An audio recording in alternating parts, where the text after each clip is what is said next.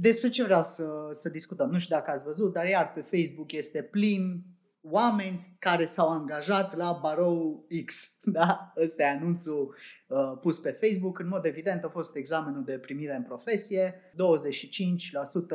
de promovabilitate. Mare. Când eram noi, Suian, era 10%. Deci... Da, era mult mai mic, dar au fost și alți ani în care au fost procent de 70% care au intrat. Bă, trebuia să intre cine trebuia să intre. Aia era o altă discuție. Dar știi care e problema? Câți rămân după 5 ani? După 5 ani de profesie. Da. Deci ce ți se pare că 5 ani e un punct de rupere, să zic așa? Pentru că îți trebuie 5 ani ca să intri în magistratură direct. Ah, ok. A, tu zici că asta e gândirea. Bun, eu aș lua altfel. Aș vrea să vă întreb mai întâi, de ce te-ai mai face avocat în 2022? Măi, să știi că dacă vrei libertate, asta e profesia pentru tine. Și vrei să fii totuși în domeniul juridic. Nu ai program zilnic decât cel pe care ți-l impui tu. Asta pentru unii oameni, cum sunt și eu, e foarte important. Dacă eu vreau să nu lucrez mâine, nu lucrez mâine. Da, dar nu câștig o pâine. Cred că de aia, unii cred că visează că o să câștige mai bine, dar cred că sunt foarte, foarte, foarte puțini oameni de genul ăsta, sau au un sprijin din familie și știu că o să fie avocați undeva și o să fie ajutați. Și astea sunt puține persoane. Problema mea e, oare asta cred cei care se fac avocați, că vor fi liberi, că ei își vor alege programul, că câștigurile vor fi rezonabile și de fapt realitatea e cu totul alta, sau asta e realitatea, că ai aceste posibilități? Pentru că eu cred că în realitate de fapt e ficțiunea asta cu programul, cu veniturile, cel puțin în primii 5 ani, să zicem. Eu chiar asta discutam cu niște studenți care au venit în practică la mine, nu au concepția asta. Evident că nu de la asta pornesc, asta e concepția mea după câțiva ani și asta cred eu, dar dacă îi întreb, răspunsurile de cel mai multe ori sunt: nu știu, mie mi se pare că ar fi o idee bună. De ce? Așa mi se pare mie. Chiar nici eu nu am, adică eu nu am ca Mihai contactul cu cei care acum se decid să devină avocați. Dar când m-am decis eu cu 15 ani, nu m-am gândit, cred că în primul rând, la faptul că o să am mai mult timp liber. Cred că făcând facultatea de drept ai așa cumva o pornire, cel puțin mie mi se pare, o pornire firească spre avocatură. Celelalte două profesii, să zicem așa, principale, adică procuror, judecător, mi se pare că trebuie să ai o anumită formație. Din facultatea de drept mi se pare mult mai firesc să ieși avocat. Nu știu de ce. Eu, acum, dacă ar fi să pun întrebarea, fiind la finalul liceului, mă duc la drept sau fac altceva, nu știu, n-aș mai alege dacă aș avea toate datele problemei. Mie mi se pare că e o inflație de avocați. Mi se pare că n-ai un mecanism de reglaj a profesiei, cum zice Mihai, liberală, în care, practic, într-adevăr, poți să ajungi la un moment dat să-ți faci tu programul, să-ți faci tu business-ul cum îl vrei tu, mare sau mic. Acest lucru lipsește profesiei. Respectiv, avem așa o derută în multe elemente care reglează profesia și unul dintre ele este exact ăsta. Nu poți să pui o piedică ca la notari și atunci, cumva factual, parcă vezi în examen că de la un an la altul se reglează prin această limitare faptică a promovabilității. Acum, dacă într-adevăr promovabilitatea asta ține de niște subiecte discutabile sau acesta e nivelul studenților care ies din facultate sau a celor care n-au promovat în examenele în alte sesiuni și tot încearcă, cred că e o chestie pe care nu știu cine poate să analizeze, un sociolog, un statistician. Dar da, subiectele astea sunt relevante pentru profesia de avocat. Astea cred că sunt chiar justificate, sunt obiective, ne spun ceva despre omul care va fi avocat. Eu zic că nu. Ca să dau exemplu personal, așa că să mă fac un pic vulnerabil, la mine prima încercare a fost un eșec, dar a fost un eșec într-o extremă, ca anul următor, când am promovat, să fiu un succes în cealaltă extremă. Și eu știu, cel puțin mă cunoșteam și mă cunosc și acum suficient de bine încât să știu că nu eram nici într-una, nici în alta. Deci da, cum zici, nu e un examen care să-ți arate de fapt sau să fie bun ca să te admită într-o profesie în care de fapt nu este vorba despre grile. Vedem în instanță zi de zi că nu ni se dau admite, respinge apelul ca și grile. Și pur și simplu de obicei te uiți în ochii judecătorului și zici, la cum mă ascultă, s-ar putea să fie o singură variantă. Da, și după aia vezi că invers, dar nu în sens bun. Da, câteodată ai și surprize plăcute, dar din păcate realitatea ne arată că surprizele plăcute în soluțiile din instanțe, mai ales astea penale, nu sunt tot timpul variantele cele mai des întâlnite. Da, asta e interesant, deci practic ai zis că tu aveai același nivel de cunoștințe și prima dată ai căzut și a doua oară te-ai descurcat excepțional pe aceleași cunoștințe, s-au schimbat doar grilele. Fundamental, nu, eu am prins momentul în care era și redacțional. Era redacțional în esență toate.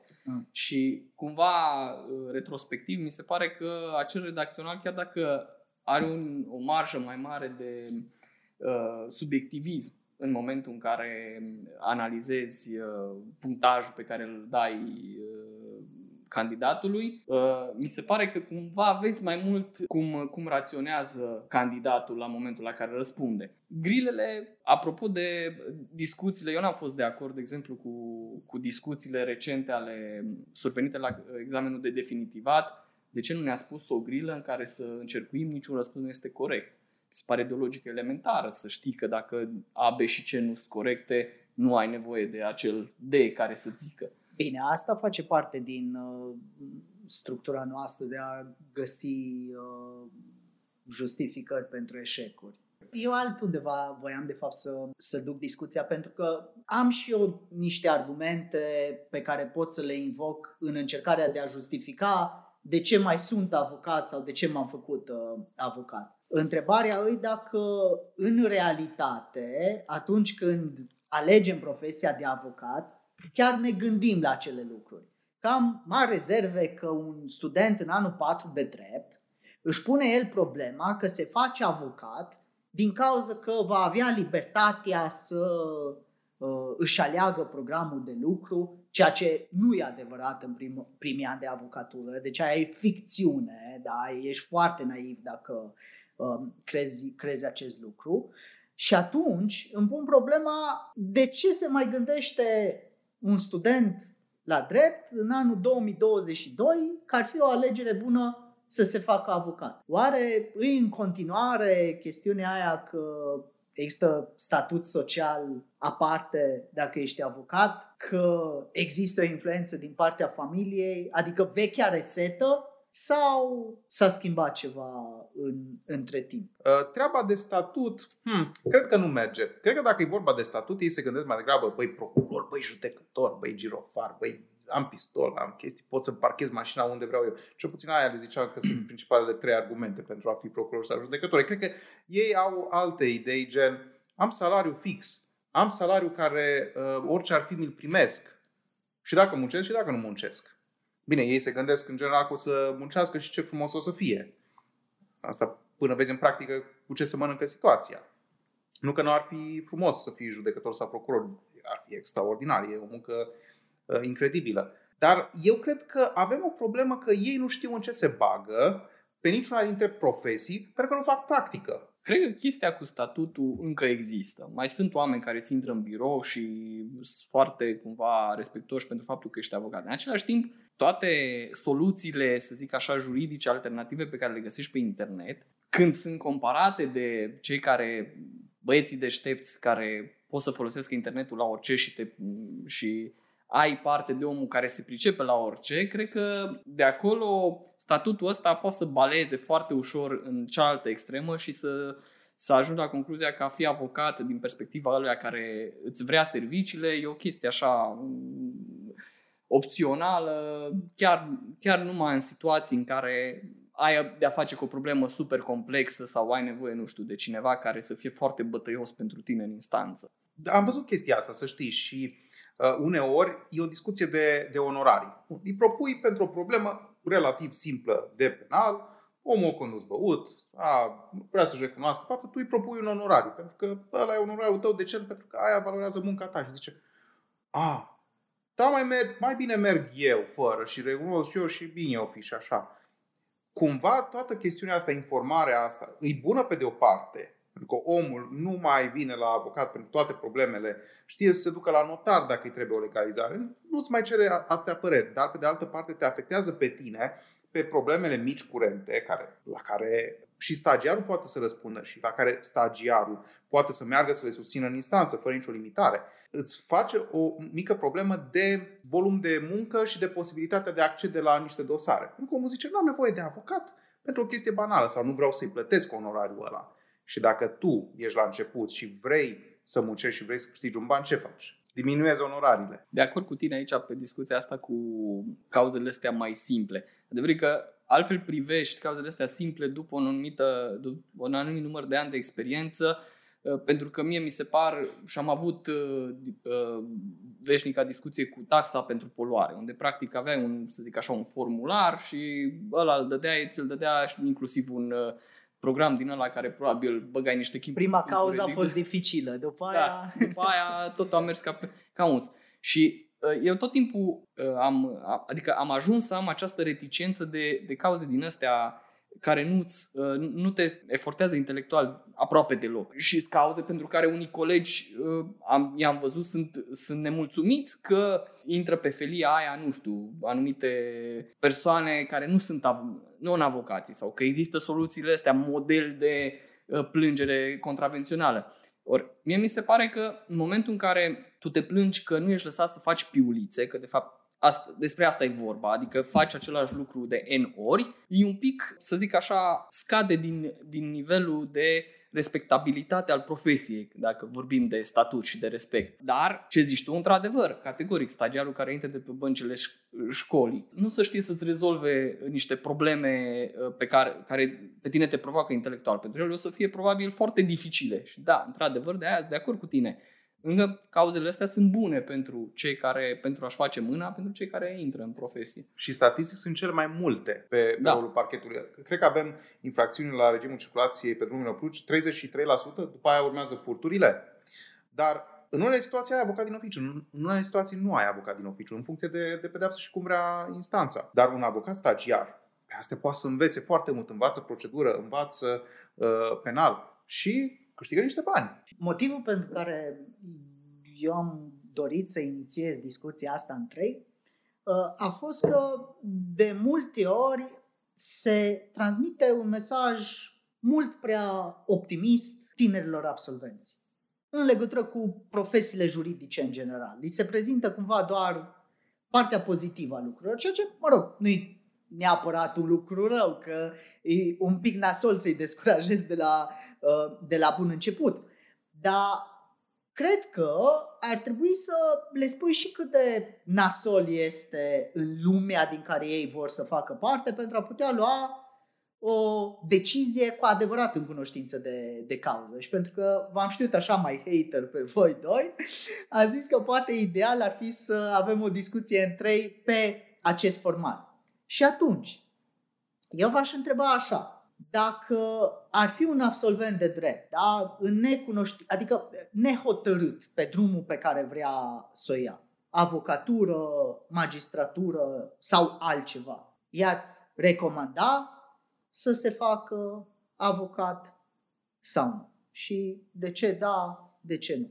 Eu dacă l-aș vedea cu spirit întreprinzător, l-aș întreba, ok, ce vrei să câștigi tu în următorii 5 ani? Din punct de vedere al banilor.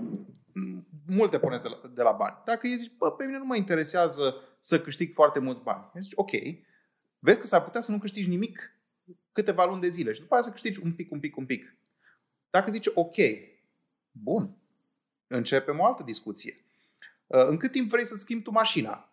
Nu. Dacă ești lucid, dacă îți dai seama că e greu la început, atunci, într-adevăr, ai capabilitatea de a fi avocat sub aspectul așteptărilor.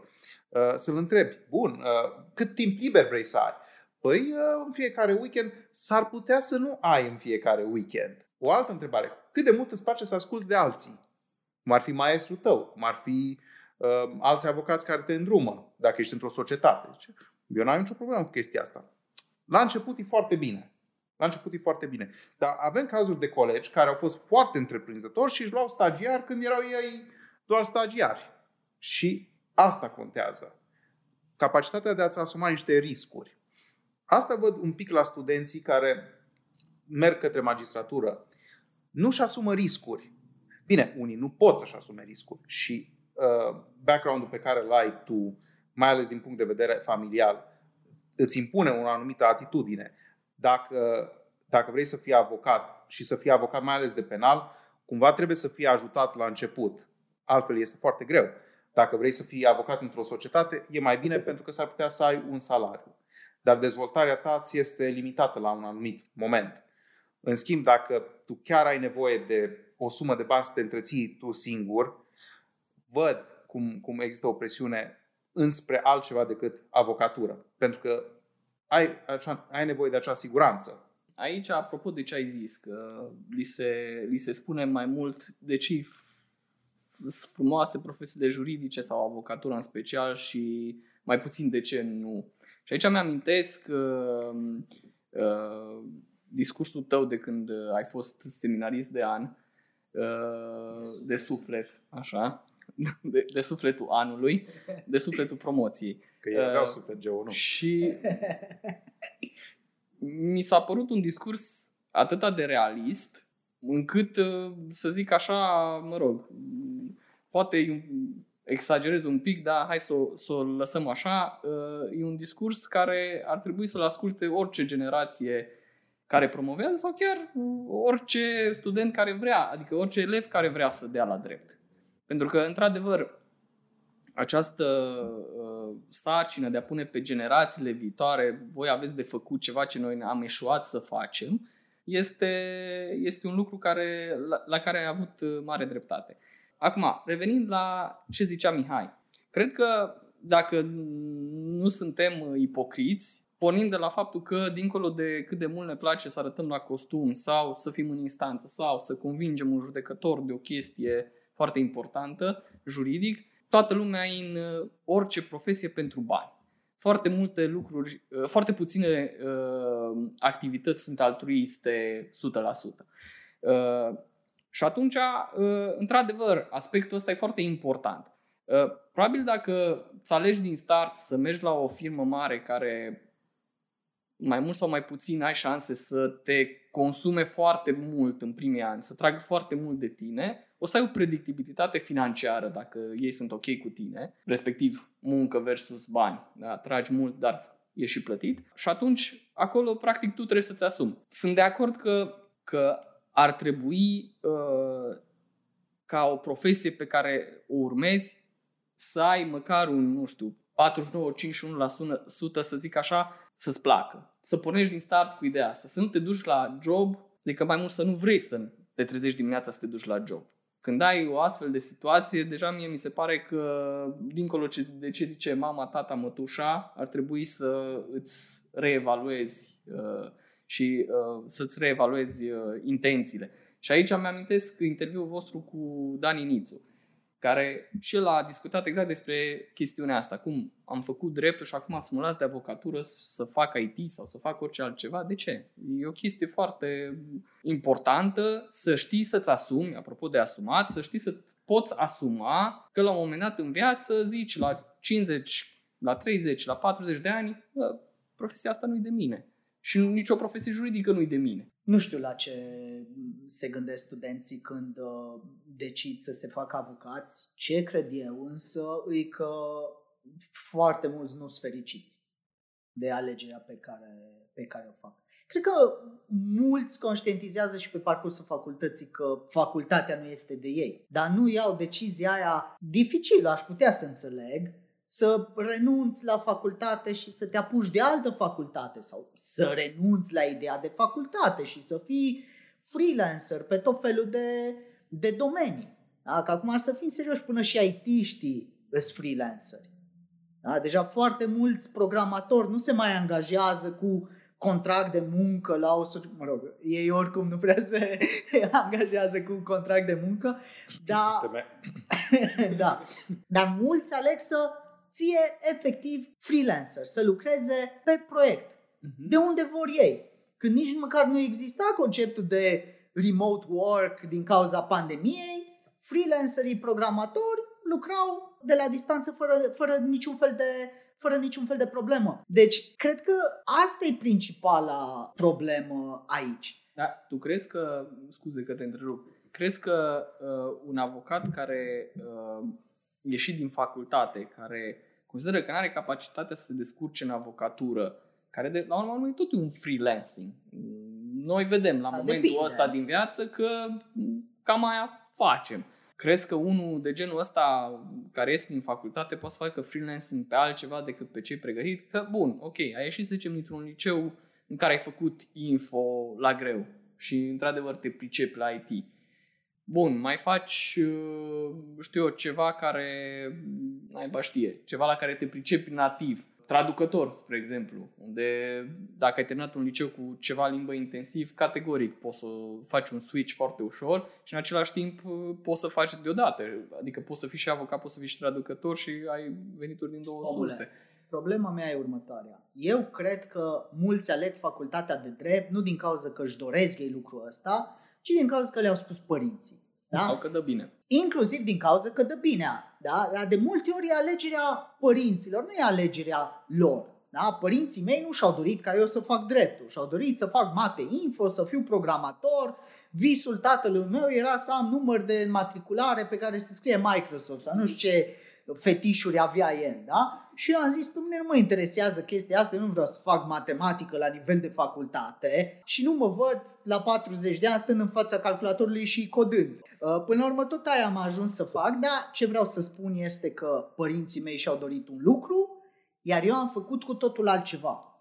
Cred că mulți studenți care ajung la facultatea de drept nu și-au dorit neapărat dreptul, dar dreptul alături de, nu știu, medicină, psihologie și alte domenii care par ca fiind domenii serioase, au fost alegerea părinților. Nu știu dacă din cauza statutului, nu știu dacă din cauza chestiunii de ordin financiar la care te gândești că se poate ajunge după absolvirea facultății, nu știu.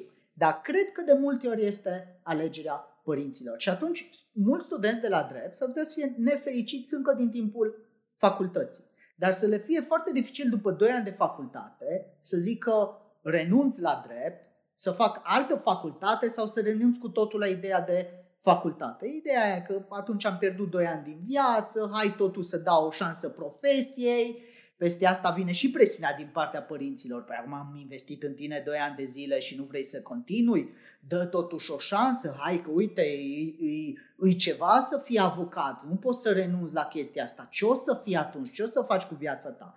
Da? Și ajung să termină facultatea. După ce termină facultatea, mă evident că trebuie să-și aleagă o profesie. Da? Și aici se pune problema în ce măsură ei își aleg cu adevărat ceea ce cred că e mai bine pentru ei, pentru că cel mai bine pentru ei ar fi putut să fie să renunțe cu totul la drept. Dar având în vedere că asta nu este o opțiune, ce aleg? Avocatură, magistratură și aici poate să apară chestiunea aceea că aleg magistratura din cauza că am un salariu, un venit stabil, da? Dispare riscul de a muri de foame. Eu în anul 3 am avut, cum zici, știi? Am avut așa o criză existențială a alegerii pe care am făcut-o și eram și acum sunt foarte curios de științele exacte, gen fizică, astronomie, chestii de genul ăsta faine, știi, care James Webb, telescopul pe care acum l-au pus pe orbită, chestii de genul ăsta. Și eram o criză de aia existențială creată de ideea, bun, ești avocat. Ce faci pentru societate efectiv? Care e contribuția ta, da, palpabilă? Bun, a fost momentul ăla în care n-am făcut dreapta, da, către altceva. Dar am constatat, retrospectiv, gândindu-mă acum, că de fapt mie avocatura a început să-mi placă pe măsură ce am profesat-o. Și poți să ajungi acolo. Evident, e un concurs de circumstanțe pentru fiecare. Poți să-ți placă avocatura și să 2 ani de stagiatură într-o firmă din asta care te toacă în fiecare zi, să te scoată, da, la, să zic așa, la casa de nebuni să ajungi. Și categoric, mă rog, ca viața, e un concurs de circunstanțe fericite și nefericite, nu numai de una sau de alta, care te duc tot, adică cred că ce ar trebui să învățăm cu toți, inclusiv noi la vârsta asta și oricare, că niciodată nu-i prea târziu să faci, să-ți schimbi ceva ce ți se pare că nu te duce undeva, e un dead end evident sau mai puțin evident. Da. Adică provocările astea, da, schimbatul direcției oricând, mi se pare că poate să ducă mai mult în direcții bune decât în direcții rele. Spunea ea din aur că e dificil poate pentru studenții de la drept să-și aleagă altceva, pentru că ce ar putea să-și aleagă având în vedere profilul. Eu nu sunt de acord. Eu chiar am avut fost studenți care erau foarte talentați la desene și care au terminat dreptul, dar nu profesează în lumea juridică și au mers pe partea artistică. Sunt foarte mulți. Noi nu-i cunoaștem de fapt pe oamenii ăia cu adevărat. Da? Interacționăm așa cu ei la facultate, vedem dacă știu penal sau civil, dacă nu știu sunt proști și avem imaginea că ei nu știu altceva. Dar unii studenți pot să fie deosebit de talentați pe tot felul de paliere.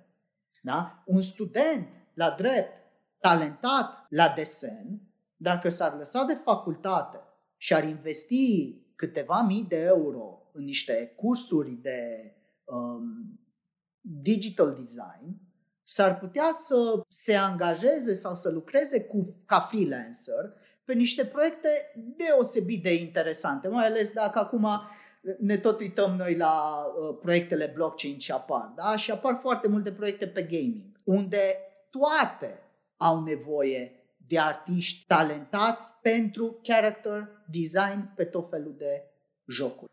Nu vi se pare că facultatea de drept încă cumva au rămas blocată așa în anii 2000? Băi, da, mie mi se pare că e un pic blocată și vreau să fac o trecere de la subiectul anterior. Chiar mă gândeam la o chestiune.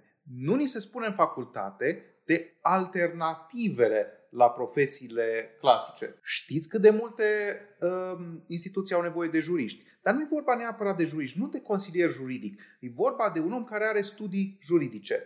Și aici vorbim de instituții private, instituții de stat. Mai mult vorbim de instituții europene. Aici este un plus al facultății de drept dacă știi să o folosești cum trebuie. Poți să mergi expert într-un anumit domeniu la Uniunea Europeană. Poți să fii un funcționar la Uniunea Europeană. Funcționarii din Uniunea Europeană ce o să fie? Ingineri? Puțin probabil. Economiști sau juriști. De asta e nevoie. În birocrația aia imensă. Te las să continui, dar vreau să fac aici o paranteză. Să ajungi jurist la o instituție europeană e extraordinar de greu. Deci acolo ajung foarte puțini.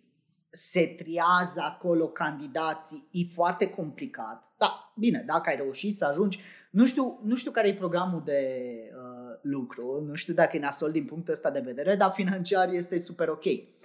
Ceilalți juriști, și îți de acord cu tine că nu se exploatează suficient de mult acest domeniu, dar ceilalți juriști cum își percepuți în general? Ca fiind cei incapabili să ajungă avocați, judecători, procurori sau notari. Asta cred că îi descurajează foarte mult pe studenți să încerce. Pentru că ar putea să fie mult mai fericiți în calitate de jurist la ceva societate privată care se ocupă cu whatever, că se pot ocupa cu orice, nu neapărat cu achiziții publice și să aibă nevoie de ajutorul tău. Da? Poți să fii jurist, da, într-o societate pe blockchain, de exemplu, să te ocupi numai de chestiuni interesante pe dreptul noilor tehnologii. Da? Nu trebuie să fii avocat pentru așa ceva. Dar din cauza percepției pe care o avem mulți în legătură cu noțiunea de jurist, în ideea că ăla e omul care a dat greș în celelalte profesii, există factorul ăsta descurajant. Așa cred eu. Știi la ce mă gândeam? De unde vine această proastă concepție a ideii de jurist? Hai să ne gândim la afluxul de studenți. Cât de mulți studenți intră la facultățile de drept și câți intrau acum 20-30 de ani? Și aici mai subliniez o chestiune. Percepția urâtă despre ceilalți juriști care nu sunt procurori, avocați sau judecători, poate să vină și de la un aflux imens către domeniul juridic, mai ales în trecut, și aici vorbesc de facultățile private. Și vorbesc de facultățile private formate în anii 90-2000, care nu erau concentrate pe calitatea actului educațional. Bun, erau acreditate, nimeni nu zice de chestia asta, dar nu erau unități, hai să spunem, de elită. Dar de ce era nevoie de ele? Pentru că era nevoie de o diplomă. Și aici vreau să mă refer mai ales la polițiști. Avem polițiști care, evident, pentru a fi ofițeri de poliție, au nevoie de anumite studii superioare. Și asta este o trăznaie. Eu am văzut polițiști extraordinari, agenți de poliție, care bat orice comisar, subcomisar și alți gradați. De ce? Ei au muncă cinstită, știu să-și facă treaba, dar nu au o facultate. Uneori nu-ți trebuie și ca să faci anchetă. Dar tocmai pentru că exista acest imperativ și existau diferențe salariare, mulți au căutat să facă o facultate la seral sau după ce erau deja profesionalizați.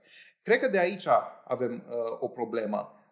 Nu numai venind dinspre profesiile noastre, ci pentru că s-a încurajat în societatea românească ideea de a mai fă și tu dreptul, mai fă și tu chestia asta ca să accezi într-o funcție. Trăim încă într-o societate națională, dar zic eu și europeană, care încă se bazează foarte mult pe formalism, pe cum arată lucrurile și nu pe ce conțin lucrurile. Contează cum te prezinți și mai puțin ce zici. Și aici cred că ești de acord cu mine că unul din cele mai bune exemple sunt conferințele pe care le facem de obicei, inclusiv în EPPA-ul.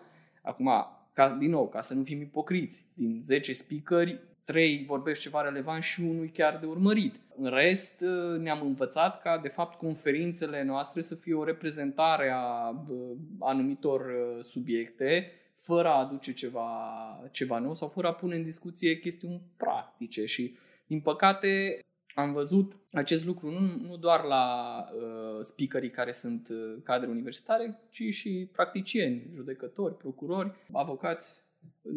Nu e ca și cum unii se pricep mai bine, cel puțin din conferințele pe care le-am urmărit eu, nu se pricep unii mai bine ca alții. Cred că de la asta trebuie să pornim și cred că de aia facultatea și prin ricoșeu și în EPPA-ul arată cum arată, pentru că în continuare contează să avem 2 ani de cursuri, le facem, cine le face nu contează și să luăm și mi-asum INPPA Cluj. Uh-huh. Lectori care n-au fost schimbați de ani de zile, nu cred că au fost evaluați, încât să fie... Bine zis evaluați. Încât să fie o discuție pe acest subiect. Probabil nu-i locul meu să-i stabilesc că-s bun sau răi, dar cumva cred că o chestiune, un sistem transparent în care... beneficiarii cursurilor să poată la final să facă o evaluare a lectorilor, ar fi binevenit. Acum, anul ăsta, o lună, cred că, a intrat în vigoare ceva regulament nou în INPPA. Sincer, n-am reușit să-l lecturez. Sunt curios dacă pe noua structură cu vechea, să zicem așa, conducere, respectiv domnul Oancea, mergem într-o direcție bună sau nu. Vedem. Dar cred că facultatea de drept arată ca în anii 2000 pentru că, nu știu, oare ține și de noi să facem, să fim grupul acela de presiune care să... De noi cine? De noi practicienii. Pentru că către practicieni o să vină tot ce iese din facultatea de drept. Fie că e INM, fie că e Barou. De ce spun eu că facultatea a rămas acolo undeva în anul 2000? Pentru că lumea s-a schimbat foarte mult în ultimii 10-15 ani. Foarte mult s-a schimbat. S-a schimbat și facultatea la fel de mult. Într-adevăr, s-ar putea ca unele materii să nu fie oferite studenților și să fi fost interesante. Și aici, într-adevăr, îți dau dreptate că ar trebui să se insiste un pic mai mult pe materiile de avangardă, materiile care duc cunoștințele juridice în domenii conexe și care nu sunt investigate. Și aici vorbesc de tehnologia blockchain, aici vorbesc despre comunicații în general. Noi nu știm nimic de dreptul comunicațiilor la nivelul la care ar trebui să știm. Și astea sunt elemente, dar eu le-aș face opționale. Ce aș vrea să-ți mai spun este că am observat un pic de dezinteres al studenților în unele materii clasice. Și aici vorbesc chiar de criminalistică.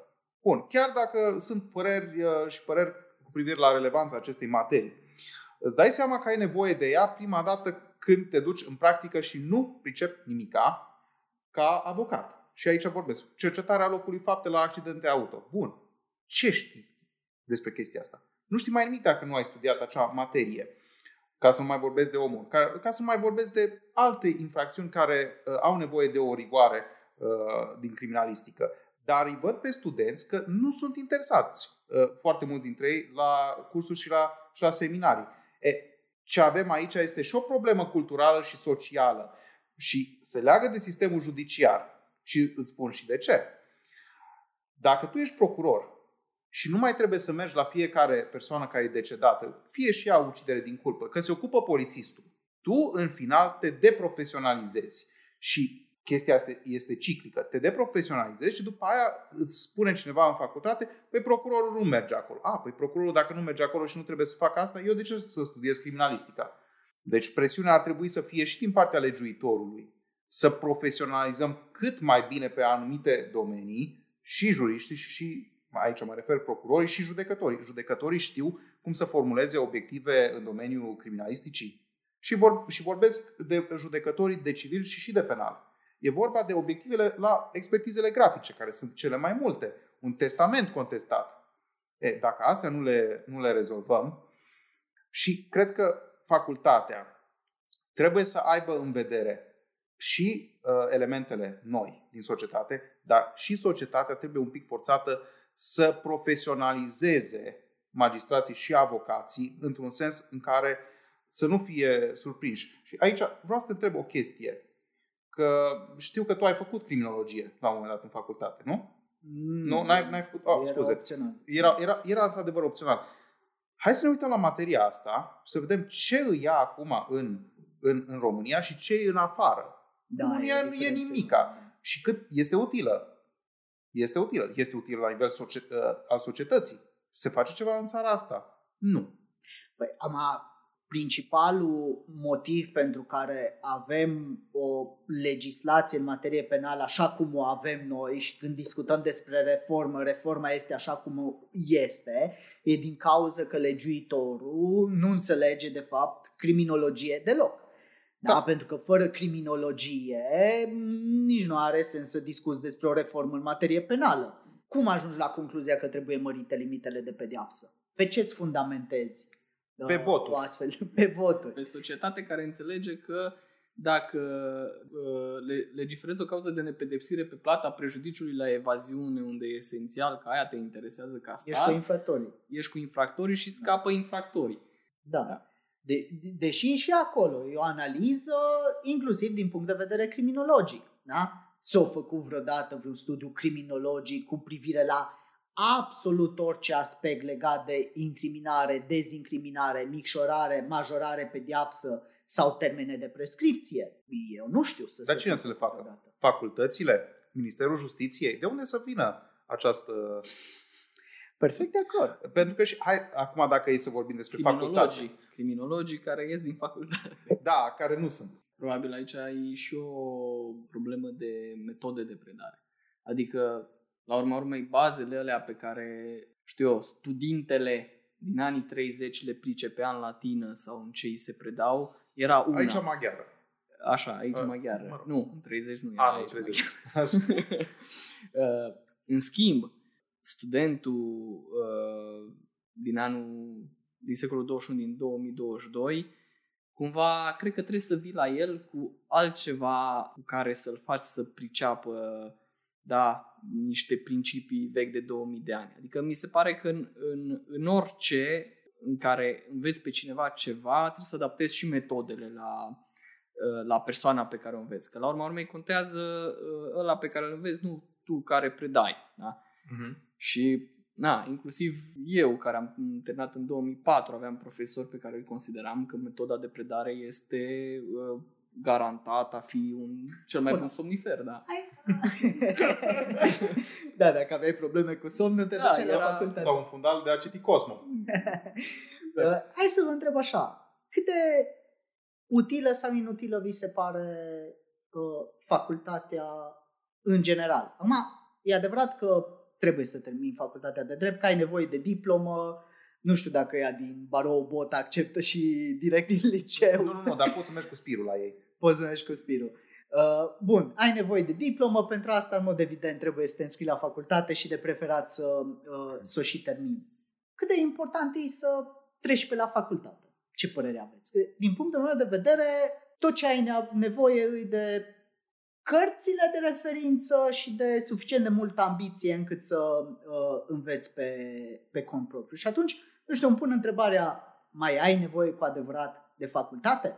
Pentru că, adică, să treci pe acolo și să te ia somnul pe la cursuri. Pentru că, dacă e să mă întreb pe mine, facultatea, de fapt, ce ar trebui să fie, este doar un mediu propice pentru a-ți face un social networking și să ai acces la oameni cu interese comune. Și aici, în paranteze, eventual și acces la un corp profesional și didactic de la care să poți să înveți lucruri pe care le-ai învățat mult mai dificil pe cont propriu. Da? Să obții o consultanță cu titlu gratuit de la un anumit profesor, de exemplu. Dar în rest, poți să înveți studiind, poți să înveți pe cont propriu. Mi se pare că omul e făcut pentru așa ceva. Sau așa ar trebui să fie făcut. Acum, îs unii și dacă stau să mă gândesc la anii mei de studenție, sunt unii care aveau nevoie de acele 30 de pagini scrise de mână pe vremea respectivă, că atunci nu aveam înregistrări de cursuri audio. De acord cu tine, mie mi se pare că ar trebui acum facultatea să fie un loc în care, nu știu, vii, faci un brainstorming pe anumite subiecte, îl întrebi pe unul, da, chestia asta în practică cum se aplică sau ce să citesc mai bine, ăsta lui Zlati de informatică sau să iau... a mai apărut ceva pe informatică relevante. Nu contează. Așa. Deci nu. Cumva, sau, din nou, vreau să aprofundez pe metode de supraveghere. Da? Îl iau pe Suian, îl iau pe altul. Cumva trebuie să ai omul care să zică, pentru că a citit mai mult ca tine, da? Uh-huh. Ce să facă. Și, eventual, nu știu, mie cursurile, atât timp cât nu sunt niște discuții practice, interactive, ci pur și simplu e un om care 2 ore îți povestește ceva pe care tu probabil citești în 1/2 de oră, categoric, e un lucru care nu mai e de secol 21.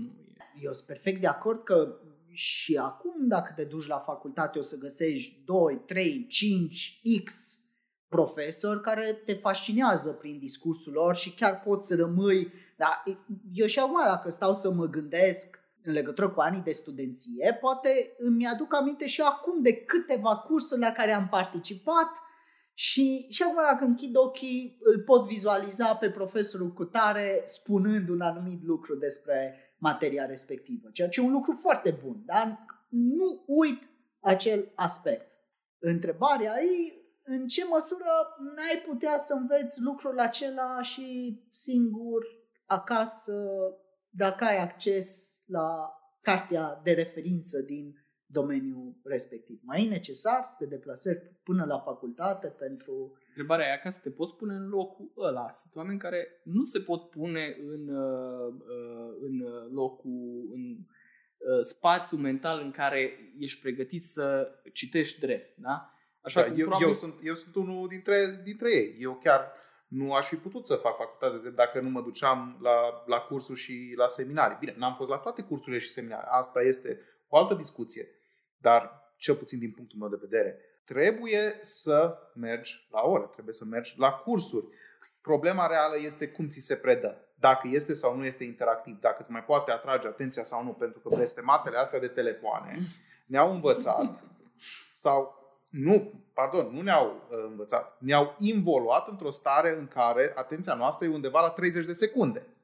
Asta e o realitate, nu putem să o schimbăm și facultatea trebuie să se adapteze în acest sens. Deci ori ești un om carismatic care are un suport vizual pentru, hai să zicem, pentru studenții moderni, ori nu mai e ce căuta acolo, pentru că nu mai ești eficient. Eu, dacă aș fi acum student, eu cred că mi-aș pica toate examenele dacă ar trebui numai să citesc acasă. Dar facultatea în sinea ei și impunerea unui program îți dă o disciplină pe care generațiile actuale nu o mai au. Din perspectiva asta mi se pare că e important să avem în continuare cursuri. Bun, am discutat puțin despre de ce s-ar mai face lumea avocat și puțin despre facultate. Aș vrea să ducem discuția mai departe, da, în legătură cu un subiect foarte sensibil și anume stagiatura. Cum vedeți voi viața de stagiar, veniturile stagiarilor și posibilitățile de dezvoltare a unui avocat stagial și tot ce-i conex stagiaturii? Wow! E foarte important să îți găsești un maestru de la bun început care să te învețe și care să aibă timpul să îți pună lucruri. Numai să-ți dea, fă dosarul ăla, fă chestia aia, fă aia la altă. Îți trebuie un om care să-și dedice o grămadă de timp încât tu să pricepi cu ce se mănâncă avocatura. Cred că asta se înțelege mai greu. A fi un avocat coordonator nu înseamnă doar să profiți de faptul că ai un stagiar și că ai mână de lucru. În plus, nu. E un efort susținut să îi înveți, să le spui cum trebuie să facă anumite acte. Acum, la nivelul așteptărilor unui stagiar, cred că așteptările trebuie să fie cât mai reduse sub anumite aspecte. Deci trebuie să ai așteptări reduse în a avea bani cât timp ești stagiar. Deci exclus. Indiferent de ce scrie Barou cu venituri minime și alte chestiuni de genul ăla, nu vreau să mă pronunț și cred că nici tu, dar ideea este așa, nu te gândi la bani ca stagiatură. 2. Nu te gândi la timp când e vorba de stagiatură. Tu nu ai timp și nu ai concedii, nu ai nimic decât când vine Sfânta Vacanță Judecătorească, care în penal s-ar putea să nu existe. 3. Tu dacă ești stagiar și vrei să fii avocat, stagiatura aia trebuie să ți-o dedici acelei profesii. Deci nu te gândi la alte chestiuni. Fă treaba aia. Pentru că dacă tu, și aici este 4, în stagiatură n-ai făcut ceva ca lumea, nu te-ai dedicat, ca definitiv nu o să mai ai foarte mult timp încât să te pregătești și să devii foarte, foarte bun dacă nu ai reușit să pui niște baze în stagiatură. Iar 5, trebuie să-ți formezi niște obiceiuri sănătoase care țin și de contabilitate, și de organizarea actelor, și de organizarea dosarelor. Nimeni nu zice cum se organizează o arhivă pentru un stagiar. Toată lumea zice, păi avem dosare. Păi cum stau dosarele? Păi stau așa, am pus filele alea nu știu unde, nu știu cum. Ok, trecem peste chestiunea asta. Gândește-te cum ți le organizezi tu, pe calculator, pe laptop, dacă ți le digitalizezi, cum îți faci agenda ca stagiar, cum îți scrii termene, să nu cumva să uiți un termen, cum îți pui în calendar dacă vezi că trebuie să trimit aia acolo. Bun, păi, dacă n-ai trimis-o, ghiși ce? E tardivă. Rigoare. Și așteptări cât mai puține din punct de vedere personal pe perioada stagiaturii. Bun, deci înțeleg că tu zici că cei 2 ani de stagiatură practic sunt 2 ani de sacrificiu în care trebuie să renunți la toate beneficiile doar în scopul de a te dezvolta tu cumva sau de a-ți pune bazele ca și avocat. Da. Îți convins că voi știți de poziția aia pe care am avut-o eu, că din punctul meu de vedere și stagiarul ar trebui să câștige 1.000 de euro, de preferat să aibă și o zi liberă pe săptămână, în afară de zilele de weekend. Da? Aici, în paranteză, înainte să începem acest podcast, am pus niște story-uri pe Facebook în care am întrebat lumea ce frici aveți voi ca și avocat stagiar, etc. Și unul din răspunsuri a fost frica de burnout.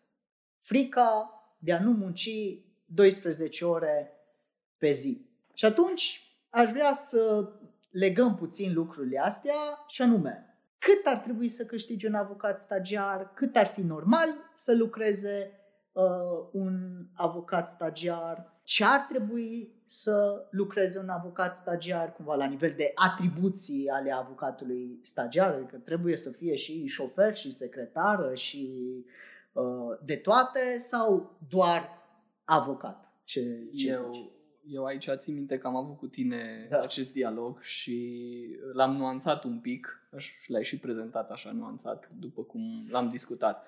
Din nou, cred că în profesia noastră partea asta de new entry level, cum e stagiatura, un pic ea și împrumută din acest capitalism denumit așa zis sălbatic, respectiv nu contează omul, contează ce iese după ce îl folosim.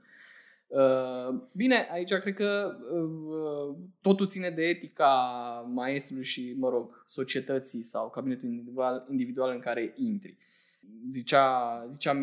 Vorbea și Mihai de anumite reguli aplicabile stagiar. Bun, cum le pui în aplic, cum le obligi pe maestru să țină cont de aceste reguli? Clar, stagiarul nu trebuie să fie, să zic așa, sclavul maestrului. Clar, stagiarul, chiar dacă este o persoană new entry, chiar dacă nu este plătit la nivelul 1000 de euro, pe care probabil tu îl raportai și la orașele mari, Cluj, București, clar trebuie plătit pe măsura muncii. Și fac apel tot timpul la discuția asta de sinceritate și să nu fim ipocriți. Sunt stagiari și stagiari. Sunt stagiari care nu o să se descurce și la care ar trebui să pot să renunț după 3 luni pentru că nu face treaba și este destul de dificil birocratic această schimbare a maestrului și așa mai departe. Sunt stagiari care merită poate mai mult de 1000 de euro, mai ales dacă îți lucrează pe niște proiecte care din start sunt dificile. Mai ales dacă stagiarul e mai bun decât maestru. Bun, sunt situații și situații. Dar eu întreb așa, ca să vin cu o contra-întrebare. De ce avem nevoie de maestru? De ce în toate profesiile acestea nobile, da? În arhitectură, în medicină rezidențiatul, acum nu mai învin, cred că și la notari există stagiatură, la judecător la fel. De ce avem nevoie de această stagiatură? Nu înțeleg. În momentul în care intri în orice altă firmă, în orice alt SRL în care ești de nivelul de prim an de lucru, ai niște atribuții de nivelul respectiv, ai un salariu de nivelul respectiv și nu ai niște condiții suplimentare. Mi se pare că e un formalism excesiv, un formalism de care se profită, respectiv, după cum ziceai și tu, Mihai, sunt maestri care profită la greu de acest subiect. Adică nu și iau oamenii pe care să-i învețe, iau oameni pe care să-i ruleze și de care să profite la maxim. Și evident, mi se pare că ar fi de bun simț să nu discutăm că stagiarul ar trebui să fie șofer sau ar trebui să fie secretară. Bun, orice avocat care e singur în cabinetul individual, cu 15 ani de experiență, e șoferul lui, este secretara lui, dar pentru că așa alege el. Evident, și eu în anii de stagiatură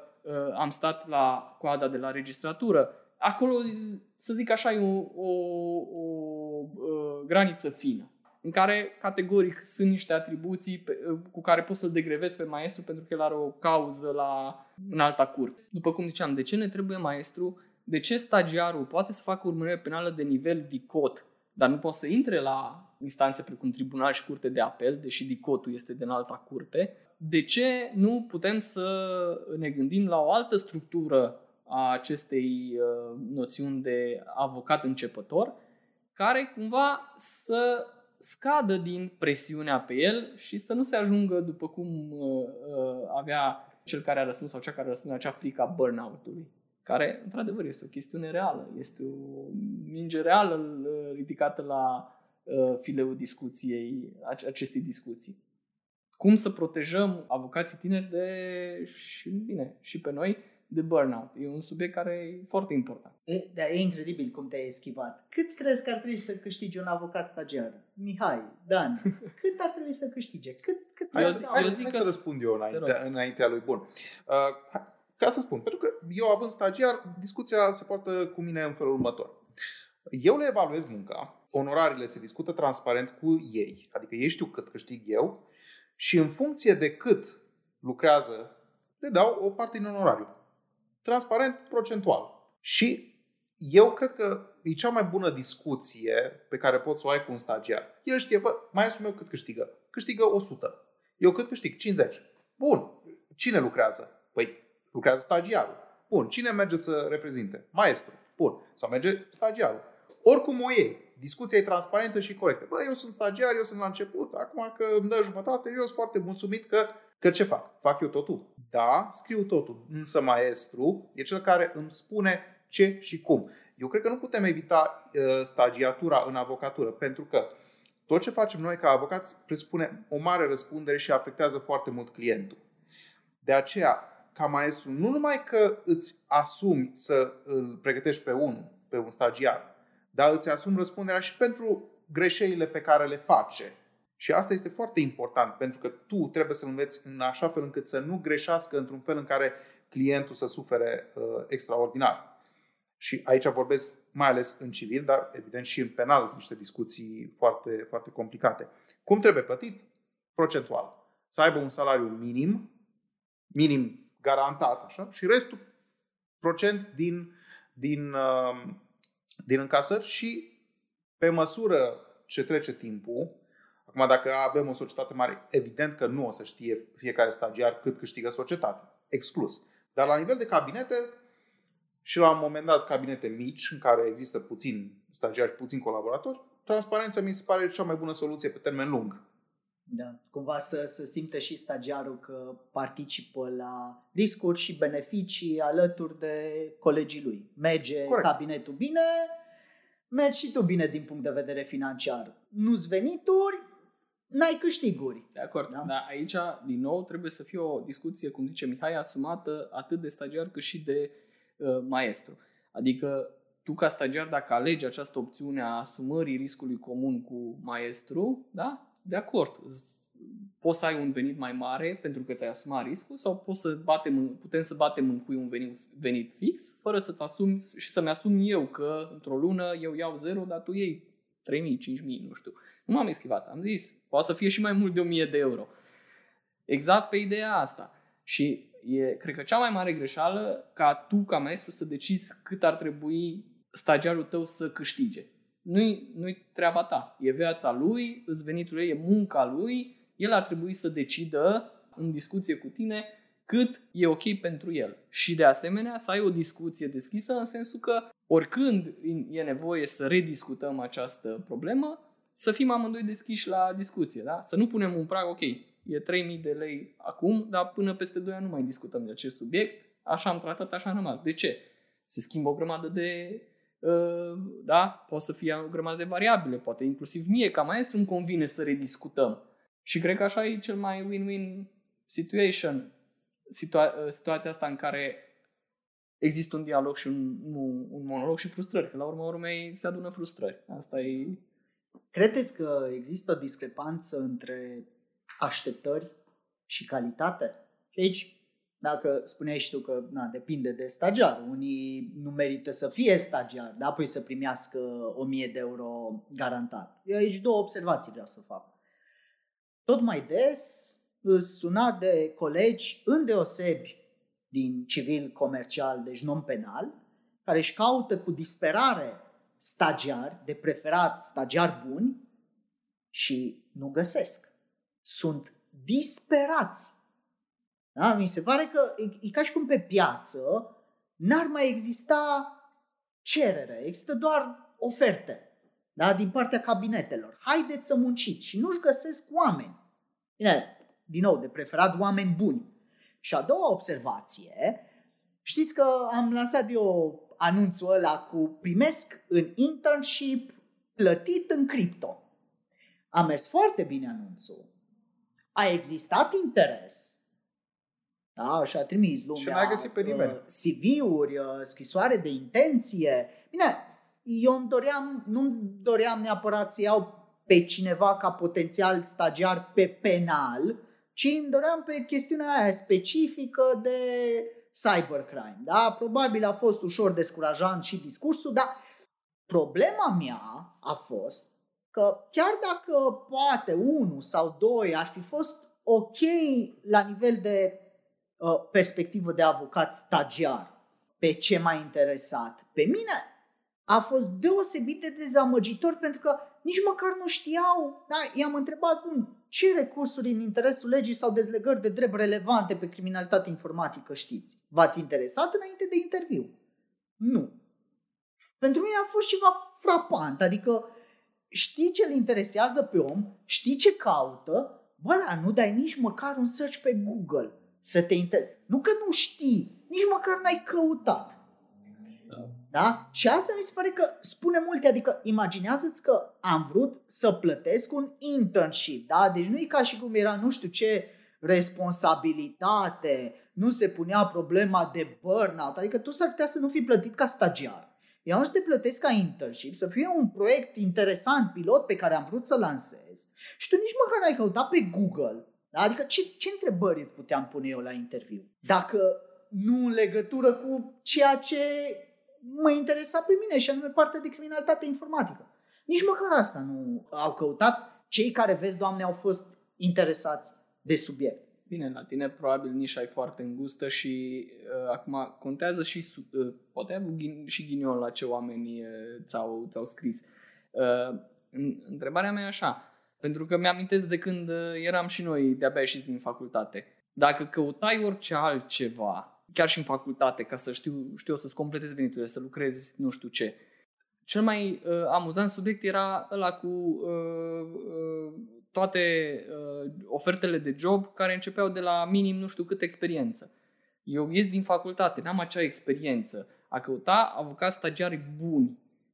Atâta timp cât tu nu-ți asumi să-i înveți, cum ai zis tu ca și maestru, cred că e o himeră. Bine, e altă discuție dacă generațiile acestea de avocați, de absolvenți, au același nivel de pregătire ca înainte sau ca cei care o să vină. Sau, adică dacă e o problemă de facultate, dacă e o problemă de sistem de învățământ, da, cred că sunt multe elemente, pentru că la urma urmei cred că ce vor aceia cu care ai discutat legat de nevoia disperată de stagiari este ca să aibă unul care să priceapă o instituție de drept.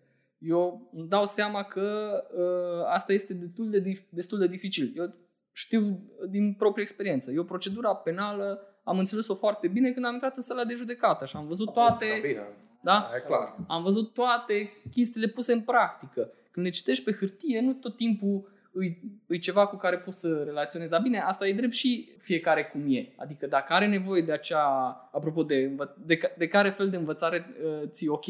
Aia fotografică, aia audio, aia combinată, da? Deci cred că aici de fapt e o problemă destul de complexă. Nu-i numai... Bun, ce voiam eu să întreb, acum bine, exemplul ăla cu procedura, nu știu dacă e neapărat cel mai bun, pentru că procedura chiar poți să o înveți numai din practică. Da. Cine poate să zică că a învățat-o din cărți, ăla de fapt nu pricepe procedura cu adevărat. Eu altceva am vrut să vă întreb. În ce măsură totuși există o discrepanță între ceea ce vrei să ceri de la maestru și ceea ce vrei să oferi tu? Mi se pare de prost gust ca stagiarul să lucreze pro bono. Mi se pare de prost gust și să lucreze pe bani foarte puțini. Acum e într-adevăr o discuție dacă minimul pe care îl dai stagiarului trebuie să fie 500 de euro, 700 de euro, 800 de euro sau 1000 de euro sau plus. Dar aia poate să fie o discuție și aici sunt foarte multe variabile, cu asta sunt de acord. Întrebarea este, există totuși o discrepanță între ce așteptări are stagiarul de la maestru și ce poate să ofere acel stagiar? Normal sau că există. George, aici ca să preau un pic discuția, mie mi se pare că tu când ai încercat să găsești un om pentru internship, ai procedat bine, numai că stagiatura e un pic diferită. În ce sens? Eu nu sunt interesat de cât e de capabil omul care îmi vine. Dacă o terminat facultate, evident. Altfel nu pot să fii stagiar. Mă interesează să fie serios, pentru că dacă este serios și este dedicat, el poate să învețe de la mine foarte, foarte multe lucruri. Bine, nu numai de la mine personal, ci și din practică. Cred că asta este mai important decât să fie deștept. Să aibă capacitatea și dorința de a munci în profesia respectivă și să învețe. Oameni deștepți găsești. Oameni muncitori nu prea găsești. Aici este problema de discrepanță între ce așteptări am eu ca maestru și ce așteptări au ei. Așteptarea mea este să vrea să muncească, nu să fie strălucit. Așteptarea lor e să fie o tânără speranță care să dea lovitura de fiecare dată și să aibă timp liber și mulți bani.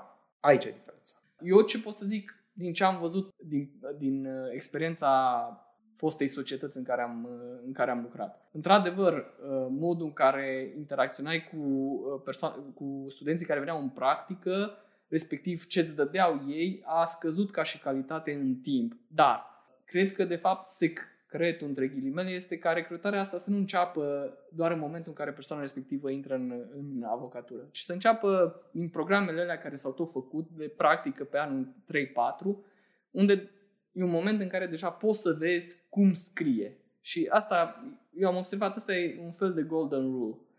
Dacă îl pui pe omul ăla să scrie orice și să-ți argumenteze juridic ceva, pornind de la chestii formale, care câteodată contează, respectiv cum ți-ai organizat ideile în pagină și chiar și cum îți arată în pagină argumentul, și argumentele pe care le aduci. Asta mi se pare că e un element care poate foarte ușor să departajeze avocații buni de avocații slabi, să zic așa, viitorii avocați buni de viitorii avocați slabi. Și atunci, ideea este ca să se țină ulterior legătura cu persoanele care au fost în practică, cu studenții care au fost în practică și care ulterior li se pot oferi joburi de stagiari în cunoștință de cauză. Așa nu riscă nici maestru să se trezească cu unul pe care îl știe doar de atunci și care nu... Asta era o altă frică a uneia dintre absolvenți care a răspuns la întrebarea mea din story, în sensul că se teme că nu va fi pe aceeași lungime de undă cu maestrul lui și practic va rămâne captiv 2 ani de zile într-un birou cu un om cu care nu se înțelege, ceea ce e foarte posibil să se întâmple. Și cred că e mult mai puțin riscant să ajungi într-un mediu de lucru în care nu te înțelegi deloc cu oamenii care lucrează acolo sau să-ți dai pe parcurs seama că mediul de lucru este unul toxic care îți dăunează, dacă faci practică acolo înainte să ajungi avocat stagiar. Asta e soluția ideală. E foarte riscant să colaborezi cu un avocat maestru sau să te angajezi la o anumită societate fără ca tu înainte să fi văzut efectiv cum este acolo. Pentru că s-ar putea ca acolo mediul de lucru să fie unul plăcut pentru oamenii care lucrează acolo. Dar efectiv tu să nu te înțelegi cu acele persoane, dar să nu fie o chimie între tine și celelalte persoane. Și să fie deprimant să lucrezi în acel mediu de lucru. O să te întreb ceva, vorbești din experiență? Da, vorbesc din experiență în sensul că cum am simțit eu atunci când eram în practică, nu a diferit foarte mult de cum a fost când eram avocat stagiar. Că lucrurile s-au schimbat între timp, asta este adevărat, dar ne-am schimbat și noi ca oameni. Ideea este că am putut să-mi fac o idee cum ar fi viața de avocat stagiar, având în vedere că am făcut și practică în acea societatea. Și cred că ăsta e cumva scenariul ideal. Problema este că majoritatea stagiarilor nu ajung stagiari în societatea sau în cabinetul în care au făcut practică, poate și din cauza că nu prea au făcut practică. De fapt, ce zici tu acum este stagiatura fără practică în același loc, sunt ca și căsătorile aranjate în care nunta ai, da, se văd, da, se văd cei doi protagoniști seara înainte și pe aceea la ofițerul stării civile. Cam așa mi se pare că... Măcar pentru 2 ani de zile, da. Da, și asta e o foarte mare problemă. Și cine greșește aici? Păi stagiarul. Ce ai făcut în facultate? De ce n-ai făcut practică la 10 cabinete de avocatură Da? Și în perioada aia în care ai făcut practică, să vezi dacă există și oportunitatea pentru tine să ajungi acolo avocat stagiar dacă îți iei examenul de primire în profesie. George, dar s-ar putea să greșească și maestru. Cine te obligă pe tine, ca maestru, să iei direct un om ca stagiar? De ce nu-l iei în practică înainte 2 luni de zile? Te-ai lămurit ce-i cu el și dacă reușești în alea 2 luni de zile cu sau fără obligații financiare pe internship, știi? Dar îi spui din start că există posibilitatea să devii avocat stagiar, te-ai lămurit în 2 luni de zile ce-i cu el și zici, ok, treci la etapa următoare. Avocat stagiar. Și vorbești cu oameni care deja au intrat în profesie. Îți de acord, dar aici este o problemă. 1. Dacă potențialul avocat stagiar ar accepta un astfel de internship, dar hai să zicem că e problema lui, dacă acceptă sau să nu accepte. E un risc pe care ar trebui să și-l asume. Cea mai mare problemă e următoarea. Tu dacă intri într-un program de internship 2 luni, 3 luni, 6 luni, whatever, cât îți propune potențialul maestru, colegii tăi își vor găsi deja maestri în acea perioadă, ceea ce înseamnă, dacă și numărul de maestri, limitat. Ceea ce înseamnă că tu după 2, 3, 6 luni de la data la care ai intrat în profesie, s-ar putea să nu-ți mai găsești un maestru disponibil. Și atunci majoritatea, cred eu, merg pe ideea mi-am găsit maestru, merg acolo, măcar am certitudinea că am maestru. Aia e o greșeală din punctul meu de vedere, că mai bine stai 1 an de zile pe tușă decât să suferi 2 ani de zile pro bono, fără să înveți nimic, cu oameni cu care nu ai absolut niciun fel de chimie. Probabil unii își fac și un calcul din ăsta pragmatic, adică fie ce-o fi, nu contează unde nimeresc, 2 ani de zile mi sacrific, după cum ați zis și voi, și după aceea, după ce sunt definitiv, pe picioarele mele, n-am nevoie, cum ar veni, de nimeni ca să mă duc mai departe și văd dacă îmi place, continui, dacă am clientelă, continui sau, mă rog, dacă mă risc, continui să profesez singur sau, mă rog, cu colegi cu care, să zicem, ne facem o societate. Problema mea este în continuare aceasta. Mi se pare că acest subiect al maestrului creează o disproporție foarte mare exact ca la clauzelele abuzive din contractele cu ăștia mari, da? Cu băncile, cu furnizorii de electricitate, de gaz, unde îți place, nu-ți place, intri. Și contract de adeziune, nu ai de Da, e un contract de adeziune și mi se pare că nu e ok legislativ această discuție a maestrului obligatoriu în anii stagiaturii, într-un mod în care se creează o situație complet dezavantajoasă pentru stagiari. Revin la discuția că ar trebui nuanțat într-un așa mod încât stagiarul să aibă mult mai multă libertate de mișcare și rolul maestrului să fie mai puțin formal și mai mult de conținut, adică de omul acela care să te învețe profesia, bineînțeles, și în avantajul lui că lucrezi pentru el, păi, da. Așa, decât doar pur și simplu cineva care îți dă o semnătură și pe care, după cum zici în filmele mari, poate nici nu-l vezi la față. Da, știi care e problema aici? Că practic tu ce spui, bun, n-ar trebui să existe avocat maestru, ok, dar dacă n-ar exista, tu ca și avocat stagiar tot ar trebui să te angajezi. Deci, până la urmă, tot acolo ajungi pentru că invariabil vei avea un șef. E adevărat, ideal, scenariul ideal ar fi să nu existe limitarea asta cu identificarea unui avocat maestru, să te poți angaja la orice societate, poate chiar cu avocați tineri care de lege lata nu își pot lua un avocat stagiar că n-au vechime, că n-au venituri, că, mă rog, toate limitările impuse, dar care sunt niște avocați excepționali și printre care ai putea să găsești un mentor. Că de fapt aia e problema. Noi avem maestri, n-avem mentori. Avem puțin mentori. Sau mă rog, avem foarte puțin mentor. Aia e de fapt problema. Că nu există persoane dispuse să te mentoreze. Da? Deci cred că contează mai puțin dacă păstrăm sau nu sistemul actual cu avocatul maestru. Ceea ce am avea nevoie noi este de un maestru care își asumă rolul de mentor. Pentru că acum, să fim serioși, mai ales într-o societate mai mare sau peste 6 oameni, da, peste 6 avocați, nu se va ocupa de avocatul stagiar, șeful, da, sau partenerul societății respective. Da, o să-l arunce la un avocat mai tinerel, da, o să-și delege practic toată această activitate de mentorat. Iar foarte probabil avocatul ăla mai tinerel nu o să aibă nici el timp să se ocupe de avocatul stagiar, pentru că și el e supraaglomerat de celelalte delegări pe care le primește. George, aici nu cred că ești foarte corect cu sistemul ăsta. Hai să spun de ce.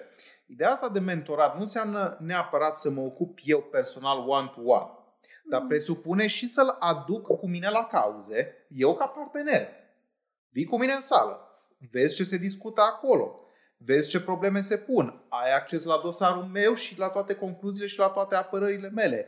Și acolo, în sală, zic, domnul partener, de ce e așa? Și acolo în sală zic, bă, e pentru că așa.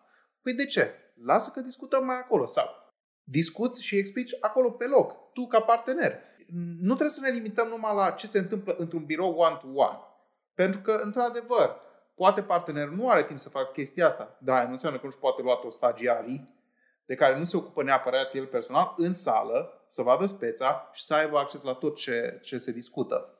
Da, asta e exact sau, să discute împreună cu clienții, mai puțin partea de onorai, dar să asiști tu la discuțiile partenerului cu clienții pe strategie, și asta mi se pare deosebit de valoros. Și asta e o formă de mentorat. Îți de acord, dar asta atunci ne întoarcem la întrebarea de ce avem nevoie de facultate. Că ce îmi spui tu e că stagiarul ar trebui să învețe singur. Merge la cauze, vede ce face maestru și își dă seama ce e bine, ce nu-i bine și eventual îi pune întrebări maestrului. Eu sunt perfect de acord că rolul stagiarului, și asta cred că ar trebui, la asta ar trebui să adere toți stagiarii, e să fie un burete care absorb efectiv toată informația din ăia 2 ani pentru a fi ei mai buni. Da? Și de asta unii profită mai mult sau mai puțin de cei 2 ani de stagiatură. Ce cred eu că lipsește este însă și partea asta de mentorat, care să fie până la urmă un sacrificiu la nivel de timp și efort pe care îl face avocatul maestru. Cred că asta lipsește. Eu, de exemplu, tot timpul sau mai nou când am studenți în internship, mă gândesc ce probleme am avut eu când eram stagiar și încerc să fiu proactiv în sensul de a-i ajuta pe studenții aflați în internship. Da? Nu trebuie să mă întrebe ei, îi întreb eu. Cum crezi că se citește un dosar? De unde începi când ai un dosar de mari dimensiuni? Da? Care-i frica ta când ți se dă de redactat un memoriu? De unde începi să construiești un memoriu? Da? Nu trebuie să mă întrebe ei lucrurile astea. Pentru că, bine, ideal ar fi să vină ei cu lista de probleme. Da? Astea sunt fricile mele, hai să lămurim toate aspectele astea. Dar dacă eu știu deja 80% din fricile unui avocat stagiar, pentru că am fost și eu stagiar și știu cu ce probleme te confrunți la început, că știi teoria, dar habar n-ai cum să o pui pe hârtie, da? Probabil ăla e principalul șoc pe care l-ai, corect, ca și avocat stagiar. Da. Cum se scrie chestia asta? Aș vrea un model, da? Sau ceva să te ajute. Dacă eu știu 80% din lucrurile astea, de ce nu investezi timp și efort cu privire la toate aceste aspecte? Cred că asta lipsește. Eu nu zic că nu există astfel de persoane. Cu siguranță există astfel de persoane. Dar cred că așa, dacă ar fi să tragem linie și să generalizăm, cred că de multe ori stagiarul e aruncat acolo într-un birou cu alți avocați stagiari sau definitiv, pe principiu învață pe cont propriu. Și cred că asta e o problemă. Tot am discutat despre fricile astea a unui avocat stagiar. Vreau să vă întreb pe voi. Ce frici ați avut voi când ați fost avocați stagiari? Sau cu ce probleme v-ați confruntat? Mie mi-era frică de multe lucruri. Mie mi-era frică de instanță la început. În ce sens? În sensul care tremuram în fața judecătoriei Cluj. După aia, când am ajuns la tribunal, tremuram în fața tribunalului Hunedoara. Și cred că la curte nu prea am tremurat atâta în fața... Deja erai definitiv la... La tribunal, da. Da, eram definitiv. Și la tribunal erai definitiv. Ai fost trimis să faci amânări, cum se mai întâmplă la stagiari, să fie trimis să facă amânări la instanță, da, la care astea, nu poți să pună concluzii. Eu din astea nu. Eu din astea n-am făcut și nici n-am auzit să fac chestii de genul ăsta în ultima vreme. Poate în civil, nu știu. Bun, deci aveai o reticență. Deci aveam reticența asta. Doi, aveam o reticență față de ce scriam eu și o dădeam la verificat. Lucrarea pe care am scris-o. Mi-era frică de feedback? Sau? Mi-era frică de feedback, da. Mi-era frică de feedback. Trei, aveam o oarecare frică să nu fiu suficient de bun. Asta e o chestiune. Și patru, mi-era frică de partea de venituri. Să nu reușesc să câștig suficient de mult și era o frică nu curentă, era o frică pe ziua de mâine, poimâine și în următoare 6 luni, un an de zile. Și asta era chiar traumatică în timpul stagiaturii și în prima parte a definitivului. Te gândeai cumva când erai tânăr, bun, acum stagiar, am un venit, supraviețuiesc, dar cum o să fie peste... 3-4 ani, dacă o iau pe cont propriu, voi reuși să mă descurc. Da. Asta, despre asta e vorba. Și urât. Asta e o frică dintre cele mai mari pe care le-am avut în prima parte a avocaturii și inclusiv în stagiatură. Eu zic că chestia asta, dacă ești într-un anumit format mental, o ai tot timpul. Eu personal am exemplu recent în care...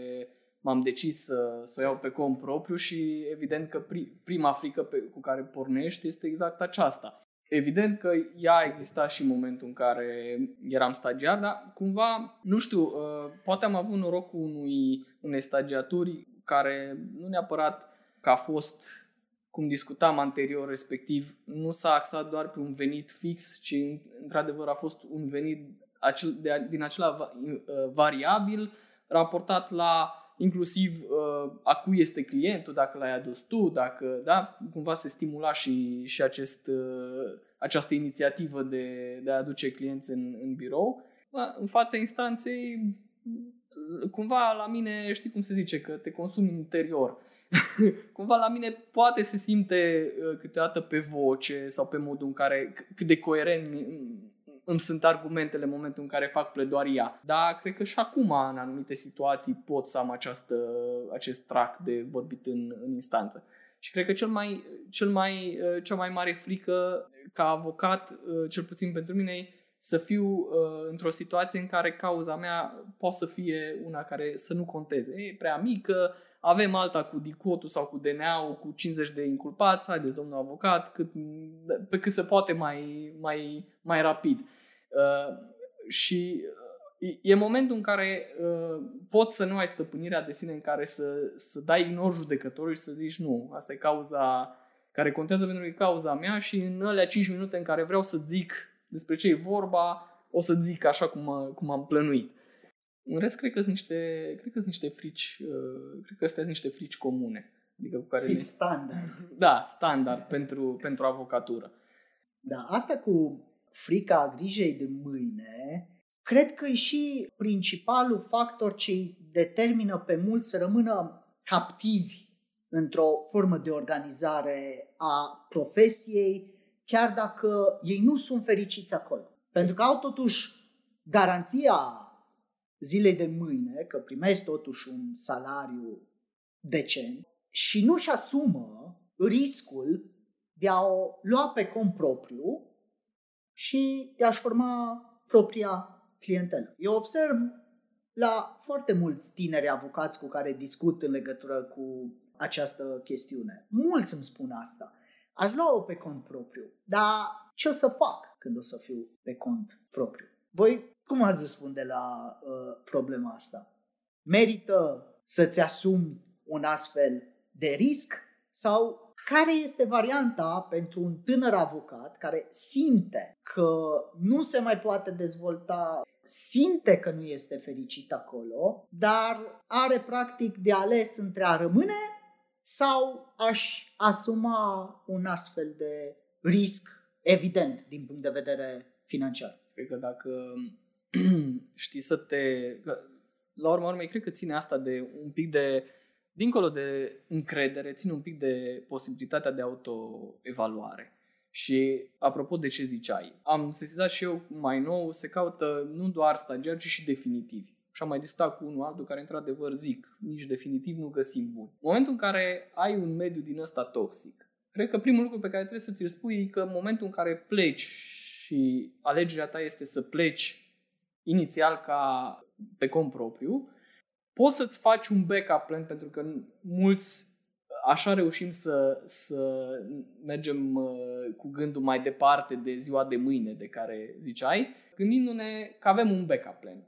Nu mergi un an de zile sau jumătate de an. Cred că un an este o limită destul de bună ca să-ți vezi capacitatea.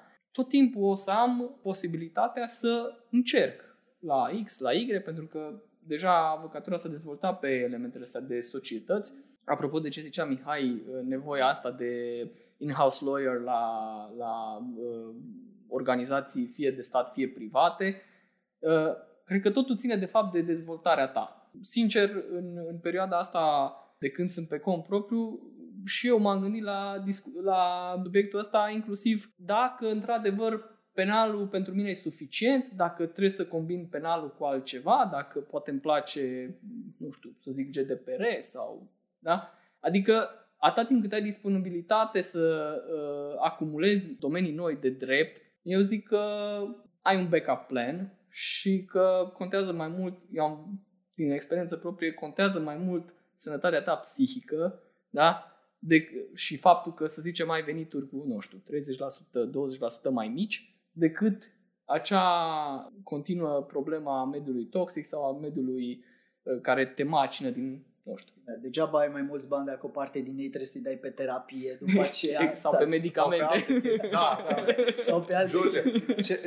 Ce vreau să adaug eu la toată discuția asta, criteriul pe care trebuie să îl ai e ce clientelă o să ai tu singur după. Dacă tu îți poți imagina că o să ai clientelă suficientă dacă ieși dintr-o formă de organizare a profesiei și te duci pe cont propriu, atunci fă-o repede, nu mai stai să te gândești. Dacă tu nu te poți evalua și să ajungi la concluzie, băi, eu sunt capabil să atrag clienți, sau dacă tu când ai fost într-o anumită formă de organizare a profesiei, clientul nu zicea, mă, eu vreau să vină ăla sau eu îl prefer pe ăla sau așa, ai fost cineva care nu s-a remarcat în niciun fel, atunci mai stai. Dar dacă ești genul ăla de persoană, probabil că nici nu te gândești să accesi la ceva mai mult decât ești în acest moment. În momentul în care eu mi-am dat seama că din ceea ce fac eu câștig mult, mult, mult mai bine, am putut să mă concentrez și cred că ăla a fost momentul în care am simțit că pot să fiu un avocat pe propriile mele picioare, fără să am nevoie de o colaborare strict pe partea financiară. Deci asta e chestiunea. Când poți să zici, bă, eu câștig mai mult sau aș câștiga suficient pe cont propriu, atunci trebuie să ieși. Și e foarte bine să ieși. E foarte bine să ieși că atunci treci avocatura când ai cauzele tale, ai propria ta răspundere și tu ești ăla care plătește gazul și curentul. Dincolo de toate discuțiile astea, aș vrea să închem acest podcast cu următoarea întrebare. Ce nu vă place în avocatură? Așa, chestiuni punctuale. Wow, ce nu-mi place în avocatură? Faptul că nu pot să stabilesc eficient termenele de judecată, pentru că nu există o negociere propriu-zisă între avocat și organele judiciare. Faptul că, asta e o greșeală a mea, faptul că se îmbină foarte mult programul personal cu programul de lucru. 3. Că singurul moment în care eu chiar pot să scriu pentru pauze e în weekend. Iar 4. Faptul că tot timpul trebuie să fii la dispoziția clienților, pentru că așa este oarecum natura profesiei de avocat în penal. Asta nu-mi place. Ce înseamnă asta, înțeleg? Adică dacă astăzi mă sună, eu se cam așteaptă lumea să-i răspund la telefon. Da, am înțeles. Bun, înțeleg ce zice Mihai. Eu m-am gândit, când ai pus întrebarea asta, mai mult ce nu-mi place la avocatură ca profesie, ca și tot profesional. Să luăm așa. Hai să o luăm și așa. Mi se pare că suntem foarte sensibili la critică. Și aici pot să fie multe exemple de dat, dar hai să nu intrăm în detalii. Mi se pare că e mai ușor să râdem de alții decât să râdem de noi și din nou asta cred că e o chestie care... Păi nu știi că dreptul la liberă exprimare există atât timp când nu-l folosești împotriva mea. Da. Și îți asumi consecințele. Da. Deci cred că ar trebui să ne învățăm un pic să fim autocritici, că asta o să ne ajute din multe puncte de vedere. Cred că ceva care ar trebui să nu ne convină la toți sau să nu ne placă la toți este că încă nu suntem în 2022 suficient de, să zic așa, digitalizați și ca profesie, dar și ca sistem de justiție. Adică cred că am putea fi altundeva la acest moment dacă un pic am lucrat la subiectul ăsta. Să dăm exemplu numai faptul că încă nu se pot înregistra audio unele declarații de martor sau de suspect, ceea ce câteodată chiar ar fi fost nevoie. Și cred că trebuie să facem un pic de educație avocaților pe subiectul ăsta, pentru că sunt avocați care nu știu ce e la G-Drive, nu știu ce e la Dropbox. Da, încă agenda este de hârtie, da, nu există alternativele foarte facile pe telefon sau pe calculator. Cumva am avut colegi care mi-au zis nu pot să stabilesc acum o întâlnire cu tine că mi-e agenda la birou. Why? De ce? Da. Google Calendar much? Da. Ce nu ne mai place la avocatură? Nu ne place că e mult de așteptat, într-adevăr, și subiectul ăsta cu aranjatul cauzelor pe ore e o chestie bună, dar se pare că începe să se întoarcă la subiectul 8:30 dimineața toată lumea și asta nu poate să arate decât cât suntem de conservatori de data asta de partea aia a colegilor procurori și judecători. S-ar putea ca asta cu stabilirea cauzelor pe ore să-i fie afectat pe unii judecători în sensul că dacă îi cheamă pe toți de la 8, își termină ședința mai repede. Pentru că știe că sunt multe amânări, multe discuții scurte, dar dacă stabilește pe ore, el e obligat, chiar dacă și-ar fi putut termina ședința până la 11, trebuie să stea și de la 11:30, că a mai fixat niște cauze. Pun în locul lor, dacă aș fi în locul lor, intru la 8:30 în sală. Dacă între 10:30 și 11 am o pauză, de o cafea, de o gură de apă, nu cred că, apropo de burnout, nu cred că e o discuție care n-ar fi benefică, de fapt, pentru judecători. Cred că subiectul e altul, că încep discuții. Eu am avut de la 10, de ce nu începem, că deja e 10:30, poate acolo e problema și atunci de ce să nu ne întoarcem la bun? Veniți toți de la 8, că așa e mai bine. Sunt foarte multe lucruri care nu-mi plac în avocatură și dacă mă raportez la profesie și dacă mă raportez strict la practica de avocat. Despre multe lucruri am vorbit și nu vreau neapărat să mă refer iar la ele, dar așa o scurtă enumerare, drumurile, da? Mai ales drumurile lungi. Îmi aduc aminte într-o conversație cu un judecător pentru studenți în care judecătorul spunea că judecătorii stau foarte mult pe scaun și asta este o problemă. E adevărat, da? E o problemă dacă stai foarte mult pe scaun, dar și noi stăm foarte mult pe scaun, doar că de multe ori în mașină. Da? Și aia poate e mult mai puțin confortabil decât să stai pe un scaun în birou.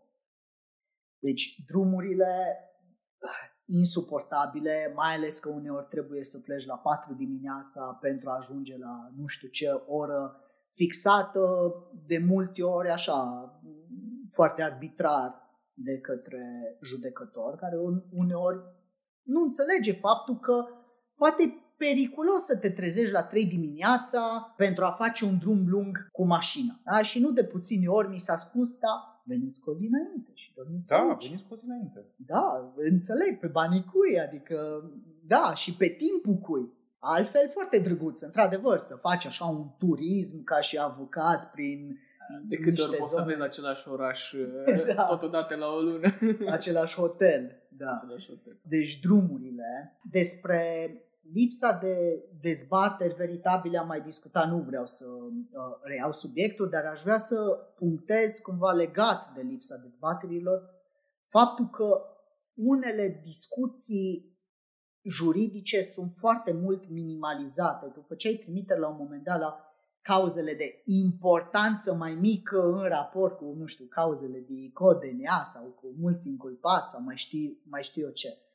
Dar ce am putea să spunem, de exemplu, despre cauzele unde discuția centrală este pe individualizare judiciară, unde cred că nu de puține ori mi s-a întâmplat să fiu tratat la modul, haideți, domnul avocat, cu individualizarea judiciară, și totuși cred că este deosebit de relevantă. Ce-i mai trist aici e că eu uneori mi-am construit o pledoarie pe individualizare judiciară care cumva să țină cont de faptul că discut pe individualizarea judiciară. Da? O analiză total altfel decât o analiză pe care puteam să fac pe achitare, de exemplu. Dar când am văzut în sală modul în care se raportează completul de judecată la alți avocați în alte cauze care au abordat problema individualizării judiciare, m-a descurajat pe mine să îmi mențin abordarea pe care aș fi vrut să o am. Practic mi-am schimbat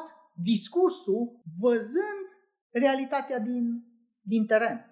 Și asta nu a dus la o calitate sporită a actului de justiție. Trebuie să recunosc. Am ajuns și eu să fiu, da, ce spun despre alți avocați, să fiu plictisitor. Dar n-am avut de ales. Că am avut de ales între a fi plictisitor, pentru a nu fi întrerupt, sau a încerca să am o dezbatere altfel, dar pe care nu puteam de fapt să o am, pentru că aș fi fost întrerupt sau s-ar fi dat ochii peste cap. Și apoi, forma fără fond. Bine, asta e așa, o critică pe care o putem ridica cu privire la orice alt aspect din viața cotidiană sau cu privire la orice profesie. Dar în avocatură, mie mi se pare că forma fără fond a fost ridicată la nivel de artă. E foarte important cum ne îmbrăcăm ca și avocat. Nu, deja nici nu mai contează ce spui. Da? Contează să ai tu ținută. Da? La nivelul ăsta am ajuns cu George, discuția. Da, zici tu ceva aici, dar eu tot rămân la concepția aia conservatoare că dacă te duci în fața unei instanțe trebuie să fii la costum. Că ce fel de costum îi nu mă interesează. Dar, după mine, e uniforma ta de sală de ședință. Că te duci la parchet, nu insist să fii așa. Ești ok, smart, casual, dar cred că în fața unei instanțe trebuie să acorzi acel respect. Concepția mea, poate că eu sunt de chip. Aici la ținut de acord cu Geo, raportat la discuția asta formă fără fond. La urma urmei, când am vorbit de avocatura în tenis, unde lumea a luat-o prea literal, sau în convers, cred că în convers am zis atunci, cu anumite variațiuni, la asta mă refeream, era practic o discuție, o metaforă, și discuțiile care s-au purtat ulterior au fost așa, foarte literale, respectiv, bun, dar cum să mergi în instanță ca și cum mergi la sport sau la... Evident că nu despre aia era vorba. Da, sunt perfect de acord, dar nici eu n-aș încuraja neapărat să mergi în șlapi la instanță. Mi-aduc aminte că parcă la Curtea de Apel Târgu Mureș, la un moment dat, era un afiș lipit pe coridor: nu intrați în sala de judecată cu șlap sau ceva de genul ăsta. Probabil a existat și o astfel de...